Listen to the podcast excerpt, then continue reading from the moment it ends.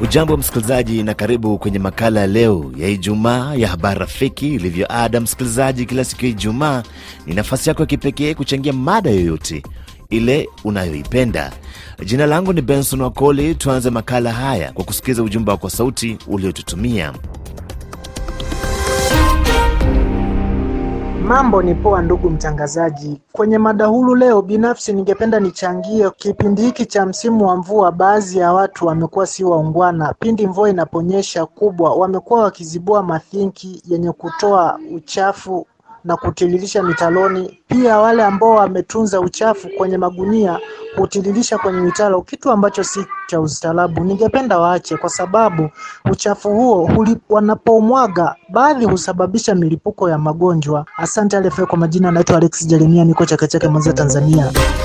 Mimi naitwa kwa jina la Kiongo Kapenza Marco, nikiishi kwenye teritoria yetu ya Moba kwenye kijiji cha Mtambala Shindano kwenye nchi yetu ya Kongo. Maada huru ya leo ninatafuta kuongea ni kuhusu na mzozo unaoenda kuibuka katika ulimwengu. Saa tunafata vita vya Ukraine na Urusi. Hiyo vita hakuna jinsi vi, vizuilike, sababu niko kwenye unabii wa kitabu cha Mathayo sura makumi mbili na ine na mistari ya sita na saba. Kwa majina mimi ni Tony Baruti Maliabatu, mkaaji wa Republic Democratic of Congo. Ambao nataka nizungumzie leo ni kuhusu vita vya kimbari ambavyo vyaendeshwa mashariki mwa Congo. Wanaoteseka ndani ya vita hiyo si jeshi, si hao wa waasi wa M23, lakini ni raia wa kawaida, wamama, wa baba, watoto, wakongwe, wazee, wasichana, wavulana ambao hawana lolote, hawana hisia fulani za siasa, ndio wao wanasumbuka sasa kwa kuhamishwa, kwa kukimbizwa, na huko wanakimbilia, maisha yao ni mbovu sana. Enyi wanasiasa, haiwezekani kweli mkawasikilia hao huruma, mkaache hivi vitendo vya uuaji. Jambo RFI Kiswahili, napiga simu nikiwa Lusaka, Zambia. Kwa majina ni Roger Arusi Michel Munaba Mahinga Berta Muhamba. E, kwa mtazamo wangu kuhusu mada leo, ikiwa leo ni mada huru na mada huru ya siku ya leo, nielekee katika nchi ya Ugiriki kuweza kutoa kwanza pole kwa familia ambazo ziliweza kupoteza ndugu zao na pia pole kwa serikali yote kwa ujumla kwa ajali ambayo iliyotokea ya kugongana treni mbili hapo nchini humu. E, nafikiri kweli ajali hii imeweza kuweka watu wengi katika hofu. Ni mchezo e, kwa maoni yangu niweze kuomba serikali ya Ugiriki kuweza kuangalia jinsi ya kukarabati barabara za treni ambaye mi naona Afrika tuko nyuma sana maendeleo, tunafia cheo, tunafia vijijini, lakini tunasahau kama mambo itaenda vipi. Hii ndio kitu cha muhimu sana kwa changamoto zote basi. E, mambo ya kisiasa, mambo ambayo hao marais wanatenga maraia wao pasipo kuwachunguza, pasipo kuwaona. Hiyo ndio shida ambayo inaleta mavurugo kwa dunia nzima. Ikiwa marais wangelichunguza, wanauliza, wanafanya hiyo maanketi kwa maraia wao mambo hayangelienda vibaya. Makala hewani ni habari rafiki ndani ya idhaa ya kimataifa ya RFI Kiswahili. Hapa msikilizaji, kila siku ya Ijumaa unapata nafasi ya kipekee ya kuchangia mada yoyote unayoipenda wewe. Upo nami Benson Wakoli, nasoma ujumbe wako uliochapishwa kwenye ukurasa wa RFI Kiswahili kwenye mtandao wa Facebook. Eli ruehema Ruhingwa anasema yuko Kampala kule nchini Uganda. Shukran sana kwa RFI Kiswahili kutupa fursa ya kuchangia mada huru leo Ijumaa. Naomba serikali ya DRC na wote wanaohusika kuimarisha usalama mashariki mwa Jamhuri ya Kidemokrasia ya Kongo. Ujumbe mwingine ni kutoka kwa Lumona Musa, anasema nchi za magharibi zingewekeza katika kilimo hapa Afrika badala ya kuwekeza kwenye silaha hapa Afrika ili kunyamazisha mitutu ya bunduki. Ronald Isaac Frederick anasema hongera kwa rais mteule wa Nigeria Bola Tinubu. Christian Mawazo Agastino anasema yuko kule Pweto, Katanga, Jamhuri ya Kidemokrasia ya Kongo. Napenda kuzungumzia viongozi wa shule za msingi kwamba uongozi uliopewa sio wa ukatili na hawakupewa shule kuwa kama nyumba zao. Ni vyema waongozi kwa kuzingatia sheria. Msikilizaji, tuendelee kupata maoni zaidi yaliyotumwa kwa njia ya sauti.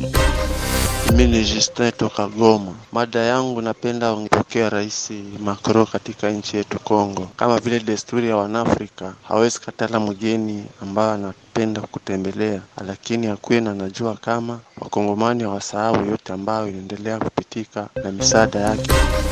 Kashilembo Roje kutoka Bujumbura. Mada yangu huru ya siku ya leo nazungumzia upinzani wa Kongo, waache maneno, sio muda wa maneno kusema sema. Tunaomba kama saa vile Martin Fayulu mpinzani mkubwa, mnaomba muungane na serikali ya Kongo musaidie, juu sio muda wa maneno, ni muda wa kusaidizana na Rais Kiseketi na wananchi wote. Mwangalie tatizo penye iko, mwangalie si mnaweza atatua hiyo maneno.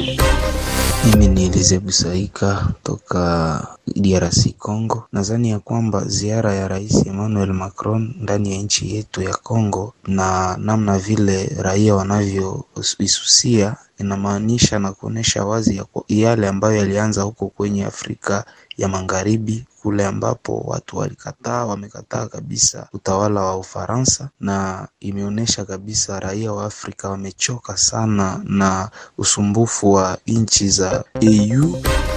Kwa jina naitwa Philbert Nassan Kenshambi napatikana maeneo ya Shamba, Mleba, Kagera, Tanzania. Leo katika madauru nizungumzie hili swala la wasikilizaji au wanajamii wa RFI Kiswahili ambao mara nyingi tunachangia kipindi hiki cha habari rafiki, tuwe tunazingatia utaratibu, vigezo na masharti katika kipindi hiki. Kwa sababu gani nasema hivi? Ni kwamba kuna baadhi ya wachangiaji, mada imewekwa mezani, lakini wanachangia tofauti na jambo ambalo linakuwa mbele yetu. Narejea tena msikilizaji, kwenye ukurasa wa RFI Kiswahili kusoma ujumbe wako uliochapishwa kwenye ukurasa huu kwenye mtandao wa Facebook kuhusiana na mada hii ya leo, ambapo ni mada huru kila siku ya Ijumaa ndani ya idhaa ya Kiswahili ya Radio France International. David Sichenga kutoka Ugumu tunadumu Muheza, Tanga, Tanzania. Chaguzi nyingi zinazofanyika siku zote, walioshindwa husema wameshindwa kwa sababu kulikuwa na udanganyifu katika uchaguzi huo. Sifahamu haya malalamiko ya udanganyifu katika uchaguzi huo ni ya kweli au si ya kweli, ndilo swali linalouliza. Kabanzi Jean anasema yuko Moba Nunda, Jamhuri ya Kidemokrasia ya Kongo. Unapenda kuzungumzia kuhusu hawa wafanyakazi wasanii hapa kwetu tarafani Moba. Unakuta raia wengi wanakuwa wanachelewa kupata kadi yao ya uchaguzi. Mfano, kama una pesa ya kuwapa, inakuwa tatizo ukienda asubuhi kurudi jioni bila kupata kadi yako, lakini wanaoenda na pesa wanapata kadi zao kwa muda. Ndiyo malalamishi ya Bwana Jean Kabanzi. Maoni mengine ni kutoka kwa Kais Musa Kais, anasema yuko Dar es Salaam, Tanzania, balozi wa RFI kule nchini Tanzania. Leo mada huru, napenda nizungumzie ruhusa ya mikutano ya vyama vya kisiasa hapa nchini Tanzania, kama ambavyo Mheshimiwa Rais wa Jamhuri ya Muungano wa Tanzania Samia Suluhu Hassan alivyotangaza. Naona sasa baadhi ya viongozi wa upinzani wameanza kurejea nchini na kupanga mikakati yao kuelekea uchaguzi wa mwaka elfu mbili na ishirini na tano. Nachopenda kusema kwa sasa ni kwamba wafanye mikutano isiyo ya uchochezi, wakosoe serikali kwa kauli nzuri, wazingatie pia sheria. Na msikilizaji, tuzidi kupata maoni zaidi yaliyotumwa kwa njia ya sauti.